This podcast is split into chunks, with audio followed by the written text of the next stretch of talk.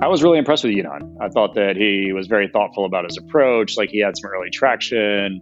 It was a cool product, but thanks to my NerdWallet experience, I was very opposed to the PFM space as a whole and refused, basically refused to make any bets in the space.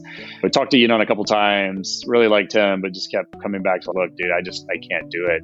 Can't bring myself to get comfortable with this model. And Sheel disagreed with me, and Sheel made the investment anyway, and, and ended up doing our accelerator, and has at every step of the way proved me wrong.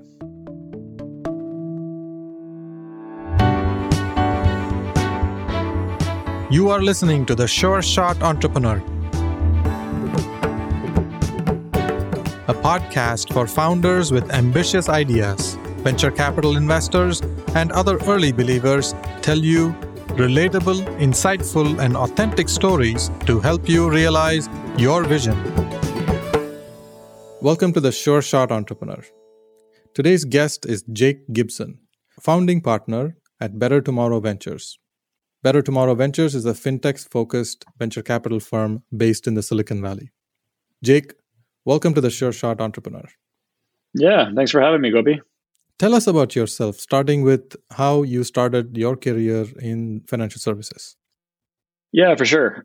I'd grown up thinking that I was going to get into tech and had a computer in front of me at a young age. I was on the internet at a young age. I was building computers when I was single digits back when you really just had to stick a few pieces together in a box. And so I always thought that I was coding and everything like that. And I always thought that I was going to get into tech. But then I got to college. I went to MIT with the intention of studying computer science. And then the internet bubble burst right after I started college. I watched all the upperclassmen basically fail to get jobs. The career fair, the tech companies stopped coming to the career fairs.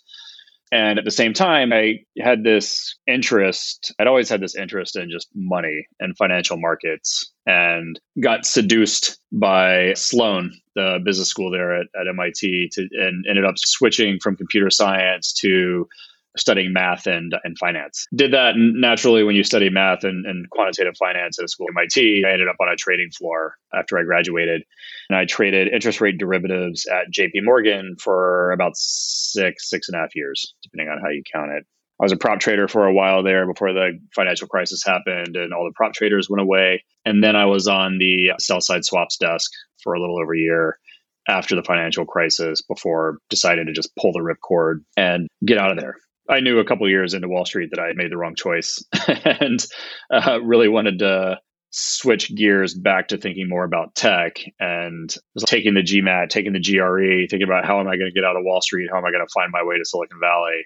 Meanwhile, reading TechCrunch on the trading floor every day on my new iPhone and having to read about friends of mine from MIT who had gone on to start these amazing businesses, Dropbox, while I was trudging away a salary man on a, on a trading floor early 2010, I just had enough and I left and I moved to California and didn't really know what I was going to do. My thought process at the time was just, I'm not going to figure it out on a trading floor. I don't really want to go to business school. So instead, I'm just going to move. I'm going to start building. It's going to force me to learn. It's going to force me to meet people. And then when I inevitably fail at that, at least I will have built a network and built a skill set that could help me find a job somewhere else. Maybe I could go knock on Drew's door and there's something for me at Dropbox. Who the hell knows? So that was my view. Thankfully, I had a friend, Tim, that I'd known since middle school, is a lot smarter than me and was working on this idea for NerdWallet. I grabbed onto his coattails and rode that for a few years. And NerdWallet did quite well thankfully, mostly thanks to Tim. After a few years, when NerdWallet had outgrown me and my abilities, I helped Tim hire a bunch of people to replace me and really set up the executive team for the next wave of growth. And that's when I stepped away. It led to led to where I am today. And we can that's when we get into the investing stuff that I think you'll really want to you'll want to dig in more. You started as a math major and then switched to the business side. You were a trader at a bank, then came to Silicon Valley, with a, a, blank sheet of paper you tried to write the next chapter of your career then you created NerdWallet with tim and then after all of that you made a bunch of angel investments as well and now you decided to start better tomorrow ventures when i left jp morgan and decided to work on NerdWallet with tim that was basically me saying i have this vision of of what i want to do in the future but by anybody else's standards, I'm not qualified. I'm not an engineer. Nobody in the tech industry will hire me. So I'm just going to go do my own thing to learn how to be qualified. And that became, thankfully, that became NerdWallet. When I left NerdWallet, I did the same thing. I was like, I want to do investing. I don't know enough about it. No venture fund is going to hire me because I don't know any venture funds. NerdWallet never raised any venture capital. I'm just going to start angel investing and helping founders figure it out as I go and learn as I go. I did that for a long time. My thought process there, similar to how I figured if I work on building a business, I'll learn enough about building businesses that another business will hire me. I thought that I will start angel investing and learn enough about investing that maybe I can go join a venture firm. But I didn't know if joining a venture firm was the right thing. I might decide to start a company. I might decide to join a company. I might decide to keep angel investing. I might decide to start a venture fund. I didn't know, but I figured that angel investing similarly would be that forcing function to meet a bunch of people, to learn a bunch, and then put me in the best position. And I spent more than five years doing that full time to just create as much surface area of opportunity as possible for myself. And then ultimately along the way, realized that angel investing is fun and I'm loving the things that I love about it. I'm loving meeting founders, I'm loving helping founders. I'm loving watching these companies develop and having a front row seat. And I, I joke sometimes that investing in Silicon Valley is basically legal insider trading. It's pretty cool to have direct access to the executive teams and have a very small thumb on the scale in terms of helping them think about strategy and recruiting and all this other stuff. And I found that much more interesting than just putting all my money into the S&P or something like that. That was the thing that I loved about it. The thing that I didn't love about it was that as an angel investor, I'm just such a tiny part of any one of these stories. Financially speaking, I'm never going to move the needle for any of these companies. And even operationally speaking, once they go on and raise much money and they have a board and stuff that I'm just such a small part of the overall trajectory, I wanted to have more impact and I wanted to have more leverage on my own time and on my own capital and just on the types of businesses that I love working with. I joined on with Sheel, my current partner, when he was building the 500 fintech accelerator at 500 startups and part time helped him build that over the next few years and really enjoyed working with him, enjoyed continuing to work with those founders, but doing it in a bit of a more scaled up fashion. We raised money from outside LPs, all this other stuff. There was more accountability to all of it and a bit more of that leverage that I was looking for. But then Sheel and I decided that we wanted to keep doing that together. We just didn't want to do it at 500. So we took everything that we learned and the networks that we built and everything and institutionalized that into BTV. So short answer is I wanted to have more leverage and have more influence and be able to play a bigger part in the growth stories of of many of these startups. How is uh, your view at Better Tomorrow Ventures different from other fintech firms? Do you have a different thesis, different focus? I don't know that our view is that different. I would say that at least not today. So, a little bit of history here. When we decided to start BTV, we first started talking about it back in 2017. We didn't actually pull the trigger until 2019. But back in those days, there weren't a lot of early stage funds focused on fintech. There were a handful who were focused on fintech, but tended to write small checks behind other leads. And then there were larger generalist funds that did not focus on fintech. What we found with 500 Fintech and with my own angel investing was we thought that people were pouring way too much money into opportunities in the fintech that we didn't think deserved the amount of capital they were getting. Meanwhile, the things that we thought were most interesting, it was really hard to get people to commit to because they didn't understand it. Like one of the prototypical examples is we backed a company out of the accelerator called Indio. You probably know quite a bit about. It was SaaS workflow software for wholesale commercial insurance brokers. And you said those words to your average VC and they looked at you, you were speaking Greek part of our thesis when we started BTV was we need to be that early stage capital. Somebody needs to step up and lead these rounds with conviction who actually understands their business models. What set us apart and sets us apart is if you look around at a lot of the early stage funds, there aren't very many teams, and there might only be one or two uh, where the partners have backgrounds in financial services, have built fintech companies, and have invested in fintech companies. And for our part, we, for years there, were the most active investors in early stage fintech. We've backed probably something like 120 or 130 fintech companies. I guess we've seen a lot of it play out, and we were there for a lot of the development of the fintech ecosystem as a whole over the past decade. That makes us unique. This is a, a in, really interesting time to focus on fintech because that sector is blowing up and the trends are very, very strong. And both of you started in fintech way before it, it was cool. How is fintech different today compared to when you started looking at fintech? Oh, man. Yeah. So I mentioned that when we were starting to put together plans for this fund, we felt like there wasn't enough capital chasing these early stage fintech companies or supporting these early stage fintech companies between the time we started raising the fund and we and we closed the fund, that whole idea just went right out the window. Now, thanks to well, fintech has really matured, I would say. The exit pipelines have just totally blown open. IPOs of a bunch of notable companies.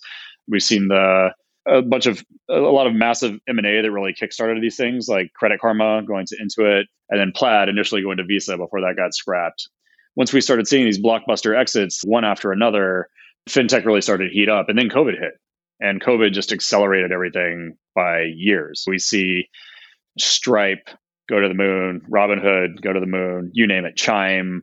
Then the existing players like Square and PayPal and stuff are just having banner years. What happened was all of a sudden everybody wakes up to the opportunity in the fintech space and everybody starts chasing those same opportunities that that we're going after. We still think there's a bunch of money chasing ideas that don't make any sense. it seems like if you can we joke that you can write fintech infrastructure on a napkin and somebody will give you a $5 million seed round without really understanding what it is that you do. But, but the fact of the matter is, it's just gotten a lot more competitive over the last year or so in the space that we play. And funny enough, it's not really the early stage capital that we're generally competing with. It's the later stage capital coming down and trying to plant their flags as early as possible, trying to get as much of that fintech exposure as possible that we're uh, bumping up against the most. So there's just the amount of capital has changed considerably. We, we also heard this morning from a friend of ours that that there are probably 15 to 20 micro VC funds, single GP VC funds out there right now trying to raise fintech specific vehicles. So it's just a very different world than how we started out. Yeah, a lot of things have changed, and there's a lot more focus on fintech now. And there are many interesting trends as well neobanks, infrastructure for fintech, lending, lots of these themes. How do you split work with Sheel? What are things that you focus on, and how does Sheel spend his time? How do you complement each other? The flippant answer and the easiest answer is that Sheel is the face of BTV. You will find him on Twitter, you will find him on Clubhouse he is very active. He has a very large following. He does three clubhouse shows a week and has invitations to do something like five more, all focused on fintech. So God bless him. Sheel gets to be the face of BTV and do all the brand building and networking. And before COVID, he was also the one that spent all of his time on an airplane traveling around the world, networking and helping us build our deal flow internationally. So he's always been the public facing side of us. Meanwhile, I'm much more the operational side of things, keeping the wheels on the bus. And then and then I have a I have family, two kids, so I don't I don't spend quite as much time on airplanes as as he does. So generally speaking, in terms of just fund operations, like that's how we tend to split things. Deal flow wise, we've both been at this long enough that we both have quite a bit of deal flow and overlapping, but also significantly different networks in terms of where the deal flow comes from and stuff. And, and we kind of divide and conquer on the on the investment side of things. What's the best way to reach you for an entrepreneur? Probably Twitter. I am also I'm relatively active on Twitter, not as active as Sheel, but that is my that is the only social media. I get a lot of LinkedIn messages. I don't read them. I do read all of my Twitter DMs. I don't respond to all of them, but I do read them all. Do you prefer personal introduction from someone in your network or are you open to cold calls and emails, tweets? How do you respond to those? I read it all we get a bunch of cold emails, cold DMs. My DMs are open, so I get a bunch of cold DMs. I just just bandwidth wise, this is one of the things that people maybe misunderstand or maybe just don't fully grasp about the VC life is I get a bunch of warm intros and I also get a bunch of cold inbound. And in terms of triaging my time and triaging my in various inboxes, the warm intros tend to take precedence. I do read everything though. I'm just not going to respond to all of the cold inbound stuff because I just don't have the time for that. But I have made at least one investment off of a blind outreach. It's not something that I proactively avoid doing. I read it all. It's just that can't respond to it all. So there's a preference for warm introductions, but you read all the messages, although you may not respond to all of them. That's good yeah. for entrepreneurs to know. Can we pick an example of a startup? How did you meet the entrepreneur? What was the context? What did you see in them when you first met them? What were the questions you asked them? It's a good question. Every company is different. Every relationship is different. Albert could be a good example here, which is an investment we made out of the 500 FinTech Accelerator. The founder of Albert Yinon Ravid had previously built a company in the fintech space and left that company and was uh, working on his next idea. This was back in, I want to say, yeah, 2016, 2017. I don't remember the exact time frame, right around the early days of, of the 500 FinTech Accelerator. And he wanted to start a business that was effectively a PFM. So help a personal finance manager to help with budgeting and keeping keeping track of all your accounts and stuff like that. And I was really impressed with Yinon. I thought that he was very thoughtful about his approach. He had some early traction. It was a cool product, but thanks to my NerdWallet experience, I was very opposed to the PFM space as a whole and refused, basically refused to make any bets in the space. I talked to Yinon a couple times, really liked him, but just kept coming back to look, dude, I just I can't do it. Can't bring myself to get comfortable with this model. And Sheel, disagreed with me. And Sheel made the investment anyway and, and ended up doing our accelerator and has at every step of the way proved me wrong. Turns out that he was able to build an incredible team. They were able to just execute, execute, execute. They figured out a business model that was fundamentally different than any of the other PFMs that were out there. And I was not in the minority. Like it, they had a hard time raising their seed in their Series A but once they raised that Series A, it was just off to the races, and they've gone on to raise a bunch more money from from top tier investors since then. I, I don't know exactly what they've announced, but the company is going strong. And it's funny because in the early days, right after we made the investment, I still just kept thinking to myself, this company is going to plateau at some point. Customer acquisition is going to be such a hard thing as it is with most PFMs, and that's typically how they go. They end up plateauing at some point.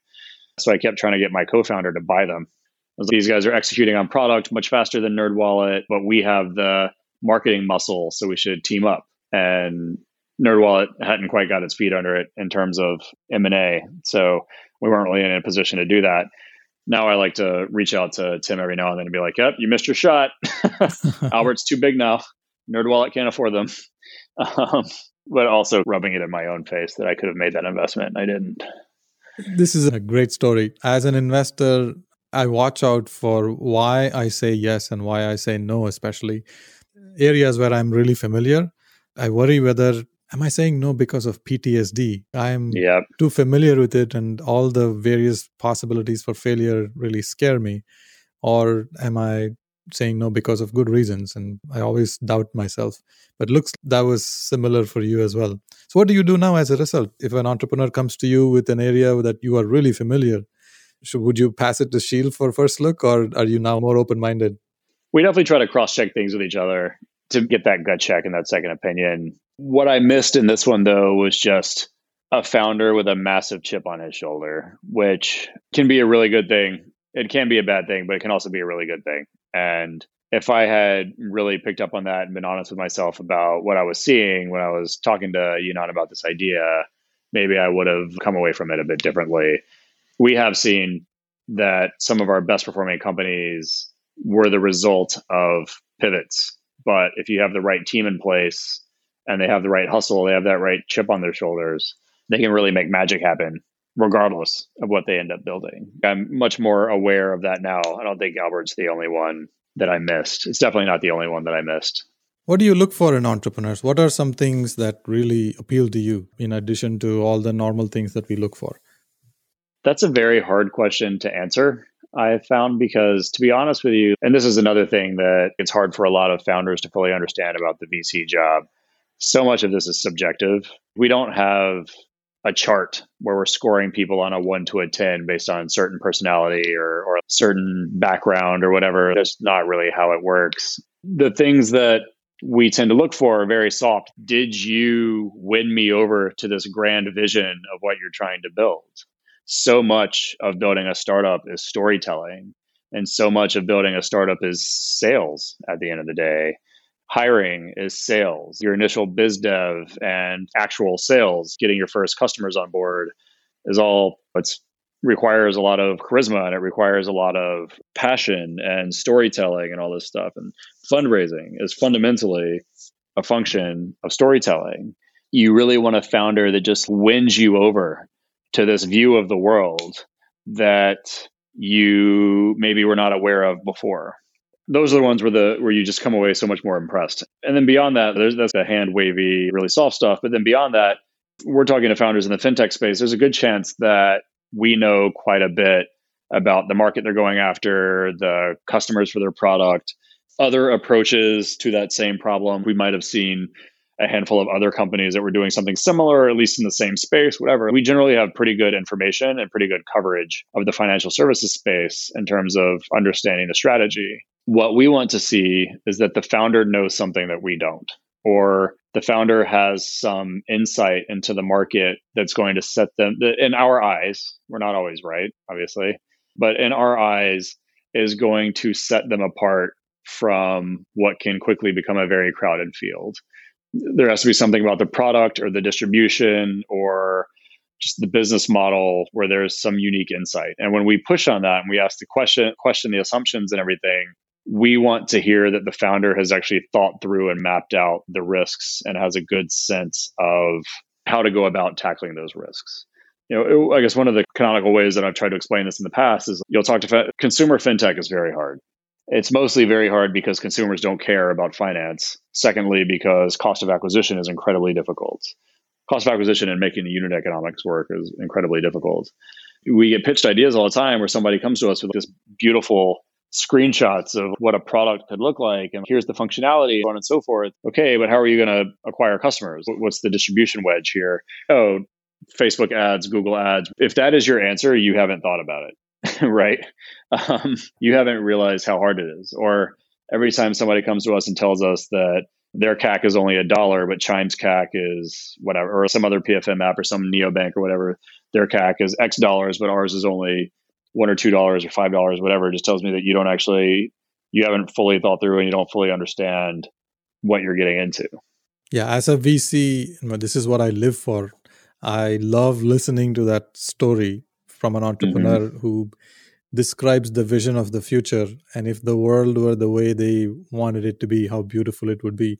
It's so nice to hear oh, that sure. story. Some people are truly gifted in the art of storytelling and some others are not. Uh, but I, that's what i live for. So it's really nice to uh, hear that story day in day out with these entrepreneurs. Are there some pitfalls that entrepreneurs make when they try to tell that story to you? Is there a tip or two that you can give to entrepreneurs like don't do that you know, most of most of the advice that goes around that's like, don't do that. I don't think it comes from a very good place. There's this long-standing Twitter debate and VC Twitter about whether you should send a PDF or a DocSend, and I frankly don't think it matters one way or the other. And there's other things people say don't include certain things in your deck that I don't think really matter. One of those things is don't include an, a potential exit slide, and I agree with that, but nobody really does that anyway. So I don't know how helpful that advice is. Yeah, I used to see that long time ago, uh, 10 plus years ago, but these days entrepreneurs don't do that unless they come from yeah. private equity.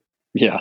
Yeah. The biggest don't do that have to do with the, the cold inbound that we were talking about before. It's hard to go through and read all of your LinkedIn messages or Twitter DMs or whatever, and everybody's trying to get your attention or trying to pitch you something.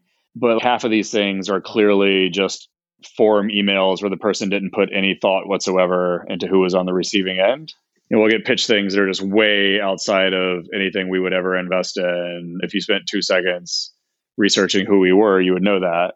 Or don't send me an inbound pitch referring to my fund as Better Ventures. there is a Better Ventures. We are not it. There is a Tomorrow Ventures. We are not it.